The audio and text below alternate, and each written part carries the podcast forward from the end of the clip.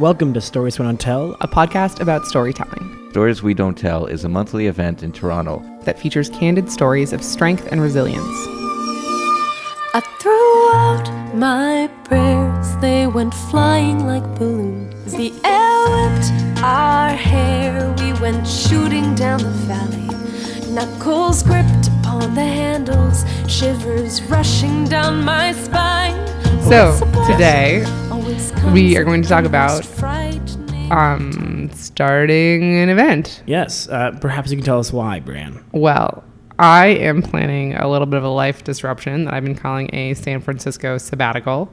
I like that. I don't have to take life disruption. Disruption is a. I like the word disrupt. Disruptive technology has become such a weird buzzword now. It's total jargon. Calling it life disruption makes me think that you're gonna innovate your life. I'm innovating my life.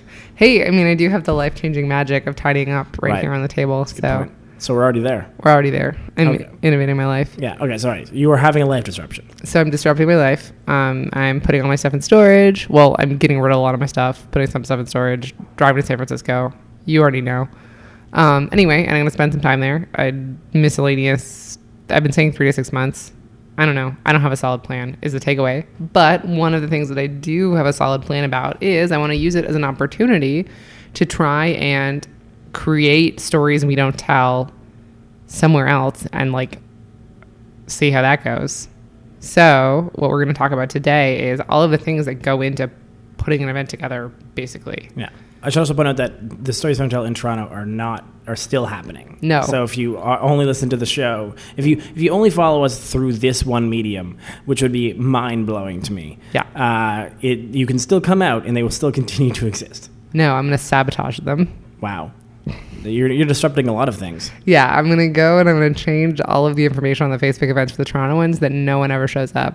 Wow. And then that's it. That seems unnecessarily harsh. It does. Okay.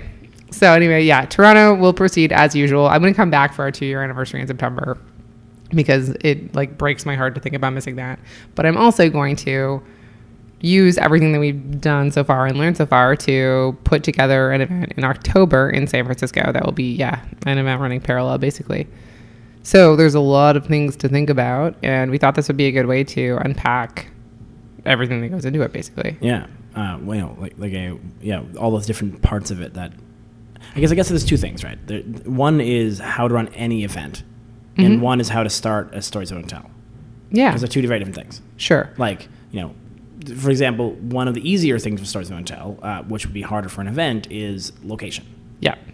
And I already know that. Right. I already know where I'll be living. I'll be living in an apartment that has a very spacious living room, dining room. And so I'm going to do it same style. There's definitely enough room for...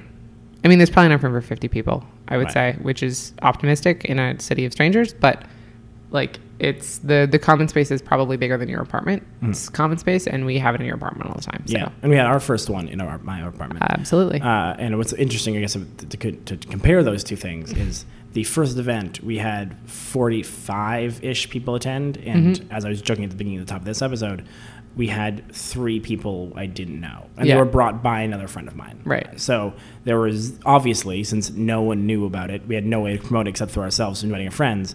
Of course, we know everyone there. Yeah. But much different scenario walking into a new place. Yeah. So I want to even step back from there. So we do know the location, and actually let's stick with the technicals for a second. So location is one, and I've got that settled. And then the obvious thing, which is make a Facebook event so that people know where to go. Mm-hmm. So that I have the technical skills to do. I'll need to make a banner. You always make the banner. Right. I can still make the banner. So maybe I'll get you to make the banner. I mean, I also know how to use Adobe, but they're all consistent because you make them. Our branding is consistent because you always make them. So that's a dumb little thing, actually, that goes into this. But other than that, you make a Facebook event, you invite people. We have a Facebook group for Toronto, which gets automatically invited every time. So I won't have that because obviously people in the Toronto Facebook group don't care. I might post about it there once. That makes sense. For funsies. You could probably this is, again, I don't know if anyone cares about this part, but you could maybe use the page of the podcast to make the event. Also true. So I'm definitely there will be, people will know. Yeah. in some way, but it won't be like there's a however many hundred people are in the group are automatically invited. It'll be like, okay, well, I know a few people and my friends know a few people, and it'll be like our first one, pre-group, basically. So there's that element of it, which is all the technical stuff that's, you know, there's stuff to it, but it's easy. Okay, so let's back up now. So in order to put the event together, the first thing that you need before an audience is you need a lineup. So we talk on this podcast all the time about our brunch process, and we bring people in and whatever. So we have a kind of machine for this. And of course, there are three of us who tell stories whenever we need to for the lineup. So we need to get like two other people every month. And we, as you'll know, if you listen to the podcast regularly, we have quite a few people who come back.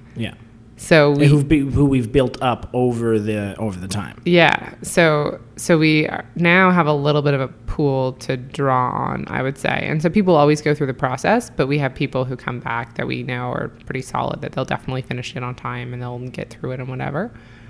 So that's piece one. So what I'm thinking is I'm going down there.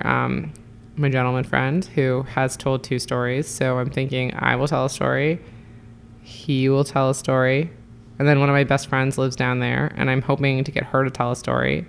But I don't know what that will be like, because while she does write a lot, like she journals and you're friends with her on Facebook, she's a prolific social media sharer. This specific medium is new for her. So I don't know what that will be like, to be like, hey, do you want to come into this very specific process and adapt your own creative expression to it? Because that's what I would like you to do. But I'm hoping to poach, my one close friend. And then that means that I need to find two more people, basically. Or three for our normal lineup, but five is fine. Yeah, correct. I would like to find three more people to bring in, and I need to have five, I would say. Yeah, I agree. But we had five at our first one. That is true. Yeah, so shooting for six, but I'm comfortable with five. So there's different kinds of options for this, I would say, and I'm interested if you have other ideas. But basically, like, on the one hand, there's the riskier option, which is I will be working out of a co-working space while I'm down there, so I could use their mailing list the way that one might do at the Center for Social Innovation in Toronto, which is where we're recording right now. Yes. It's like there's a pretty big mailing list. I'm sure I could send something out and see who shows up, and then I'd probably need to do, like, an info session, and I'd also really need them to understand what they were getting into. You could start you could honestly almost do a fast version of recreating exactly what we did here, which is invite a bunch of people to do a writing club once, or like a writing workshop, or maybe honestly you could even run a storytelling, like you could bill yourself as someone who does storytelling in Toronto, and if you're interested, come to my storytelling workshop. It's free on this day, and then get a number of people out that way. Yeah. Or see if anyone's interested that way, and then and then you have a decent pool of people who have not committed to anything that you could then poke at. Yeah, without specifically tying it to an event product at that time. Yeah, so I think that would be a good way to get different people in, but it's also riskier, of course, because they're people who I don't know what their level of commitment is. I don't know their follow through. I don't know their, like, if they're wacky, as it turns out, as people can be sometimes. So I'll explore that avenue, but I wouldn't want to count on it. Yeah. Because that would be, I think, a mistake to be like, okay, well, there's me and I just need to get five other people from this mailing list. Yeah.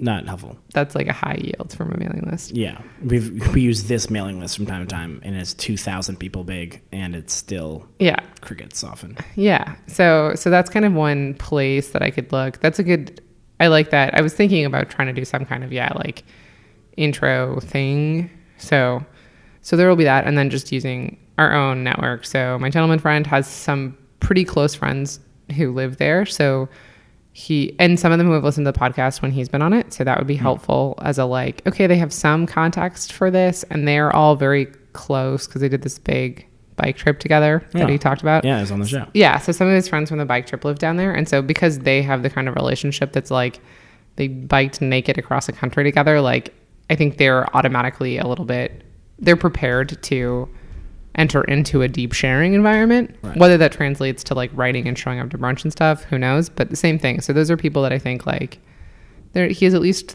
3 or 4 friends in the area from that. So I would say that like expecting that one of them will be able to do it seems like a decent bet. Right.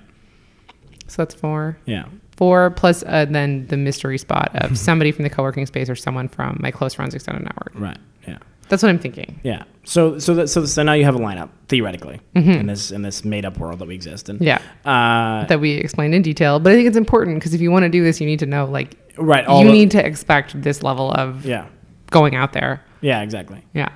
And then so theoretically you have now five. I have a lineup. I have a place. And you have a place. So you have the two main things someone needs to hold a normal event. Yeah. You have an act and you have a location. Yeah. Those are basically the two, and then you need two other things, or you need one other thing, really. Yeah. Is an audience. It's an audience. Yeah. And since we did 3 episodes about audiences. Yeah. Right? You can imagine that's pretty important too, actually, because at this point in my life, I don't throw as many events as you do, but we've thrown some events together that were miscellaneous. Can you get people to come to an event? Is a baffling equipment. Yeah. It's... yes, the first time that you do something, you could definitely get somebody to come. Yeah, that's true. Yeah, yeah. You can, if you have any sort of network and you're trying something new and it's weird, you can get people to show up out of pure novelty. Yeah. So knowing that, that's not enough, actually, as it turns out. So the questions that we explored in all of our audience episodes, I mean, some of them were about the storytellers, but are it's pretty important that I think that they know what they're getting into to some extent. Mm. First of all, you need people who are prepared to come into an environment where people are going to be vulnerable, which is not everybody. It is not the same as going to a concert. No. So people who have some sense, you have to have a way to prime people, which once you've done the event a couple times, people will be primed by whoever brings them or however they find out about it. Yeah. And then the first one, as you said, we knew everybody. So they probably didn't all know what they were getting into, but they all knew one of us. Yeah, they all had some vague idea. Yeah, which forced them to have a little bit of respect for it, I think. Yeah. But there are also a couple people who came and then were like, that's not for me. Yeah. And then never showed up again. Yeah, which is fine. Yeah. That I don't care about. I just care about them respecting the space while they're there. Right, that's fair. That's the different thing. Yeah, so although, again, I think to some extent, you guys said this before, but said again, because it's in a house, it's a little easier. Yeah. People definitely respect it more than they would in a bar.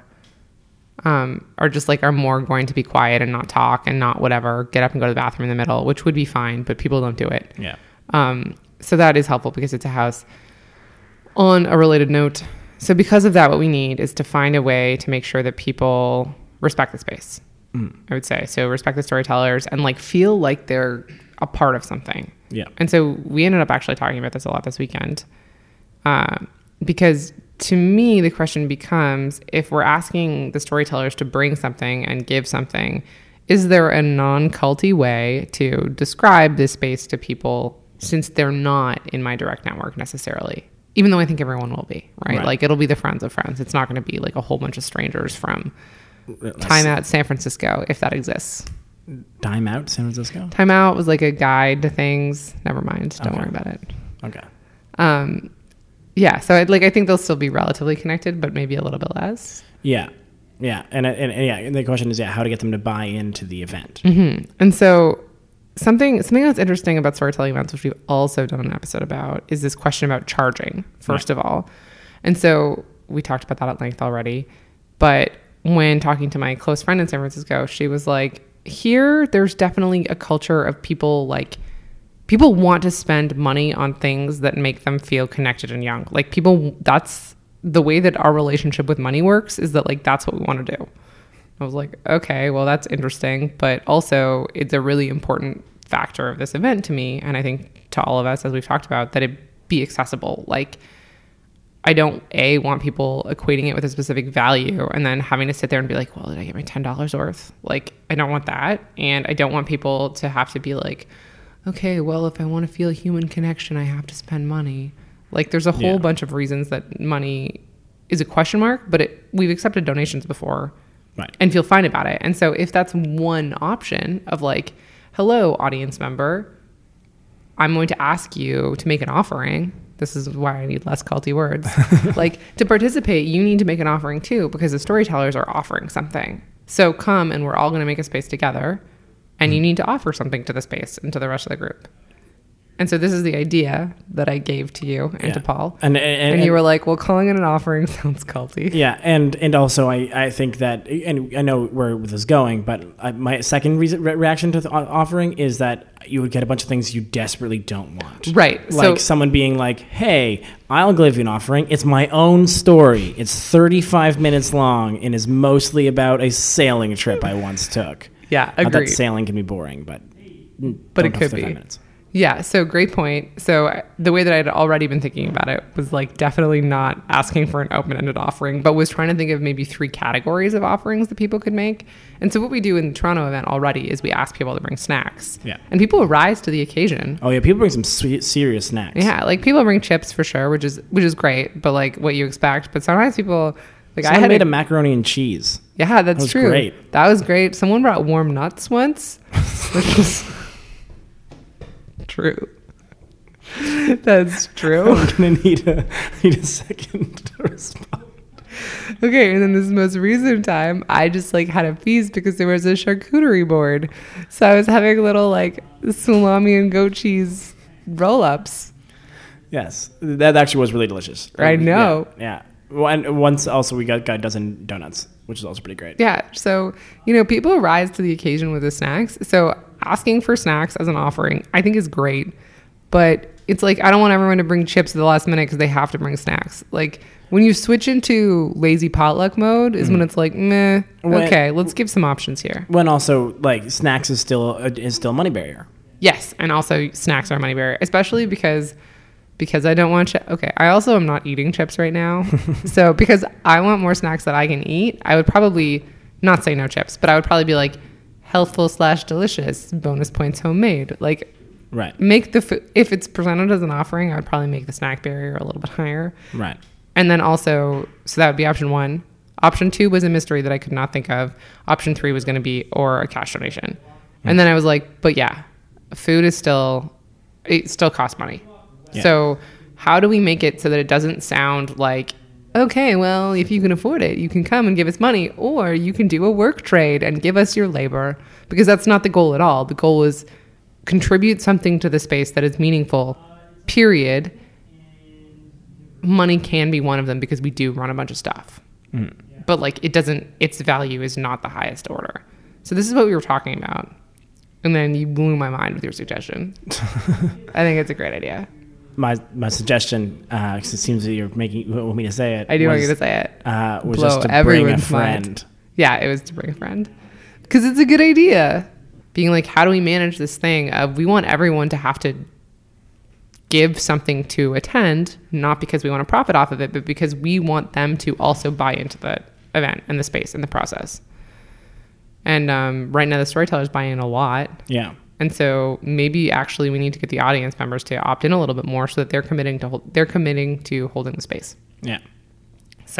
So those are the thoughts. That's like basically if you ever thought what we'd think about if you try to start it again, these are the thoughts that we would have. If you ever wanted to know if Brianne and Stefan make really long and very detailed what if scenario lists, yeah, the answer is yes. The answer is yes because this is now a 20-minute podcast. Okay, well now and if you want to start your own, yeah, you can. You basically can. Yeah. So that's what you need to do. You need to have 5 people that you can definitely rely on. You need a space and you need a way to make your audience buy in and commit to holding the space. Yeah. And if you have ideas about other ways to do that, that are not like diminishing people who can't pay, because it won't also be like spend money or bring a friend. It will be like money will be last. And I think it also won't be policed.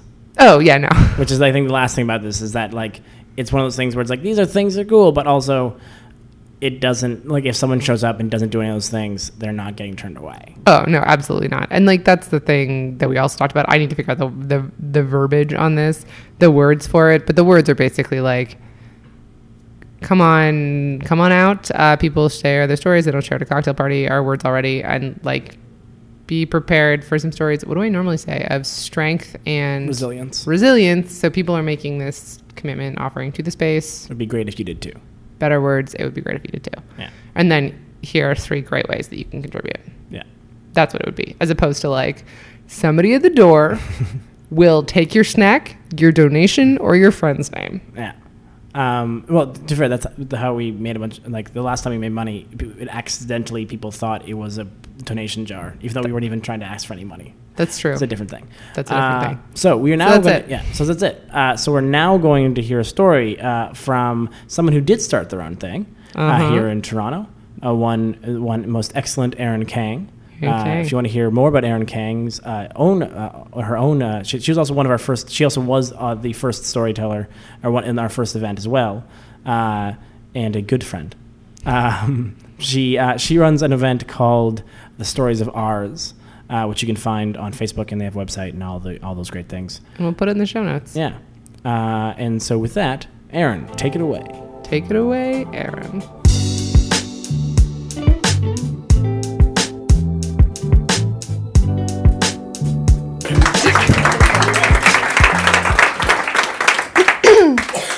Everyone. How does this beach still have stones on it? I smile at his incredulity as we watch about a dozen people stand by the lake's edge skipping stones. One guy skips his 6 times, creating perfect ripples in the water. It's one of the first warm days of the season. We're sitting on a grassy hill facing the lake in the town that I grew up in, but left when I was 13. People have been skipping stones here since I can remember.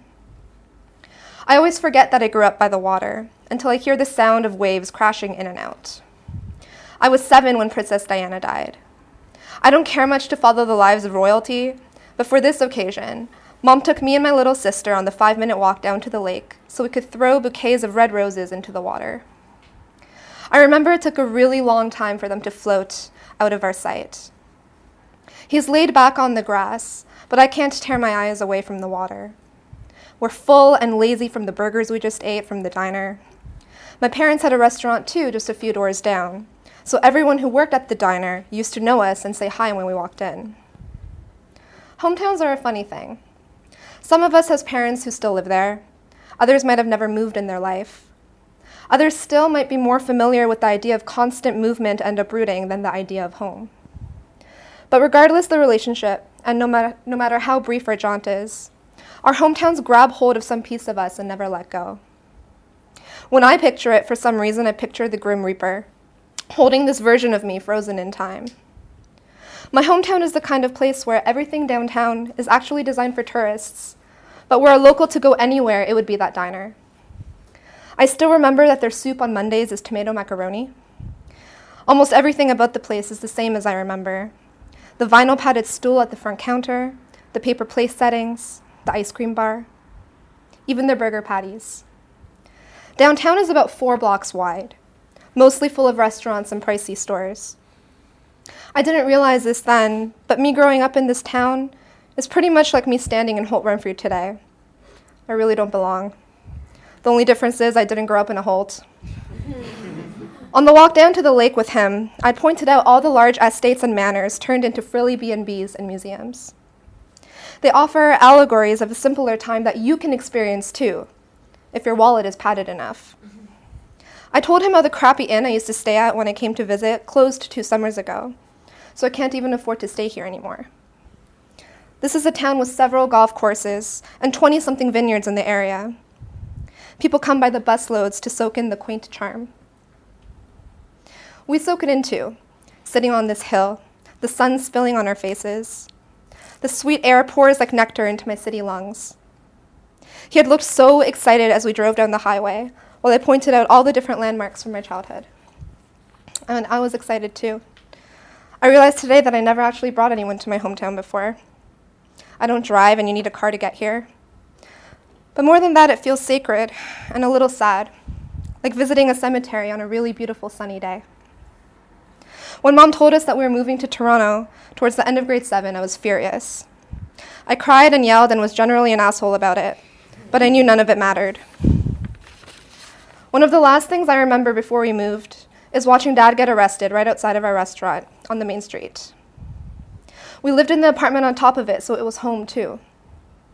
He had put a shirt over his bowed head so no one could recognize him, but it didn't help.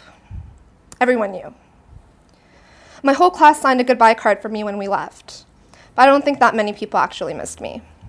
I guess I don't really blame them either. Before we came down to the lake, I'd pulled him towards my old home, wanting to show him the restaurant, the window on the second floor that I used to look out of, and the side door entrance that my mom once stood with me when I was one, ready to take the leap and leave Dad. She never ended up doing that. I looked over at the gazebo by the lake that used to be my palace. There's been a group of tourists standing in it the whole time that we've been here. To our right, there's a spot where the lake diverts into a little stream that rushes over large, smooth rocks. And ahead, it's just blue. The lake stretches out to touch the sky. You can see a big old fort across the way.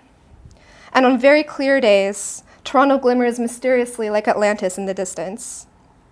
He puts his hand on my leg and asks if I'm ready to get going. And I am. We had parked the car by my old elementary school. I was so excited when we got out that I started to skip down the sidewalk when I saw the outline of the pale brick building. We had walked through the playground while I pointed out various spots of importance. That was where I once played hopscotch.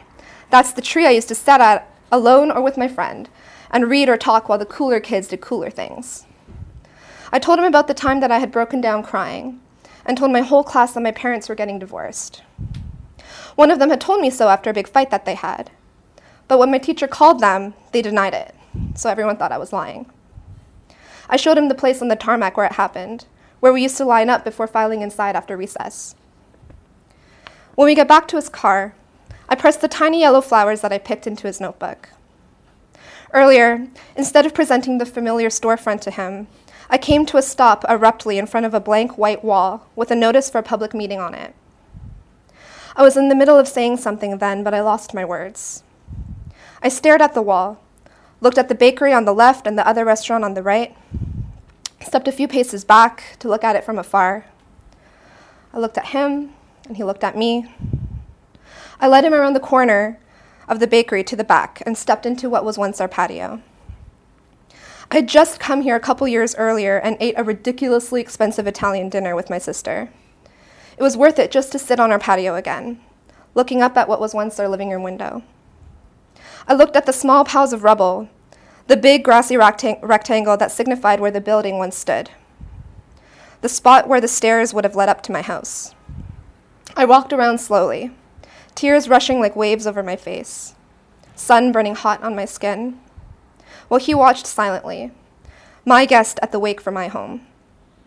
I bent down to pick the tiny flowers sprouting from the ground, and we drove home. Thanks.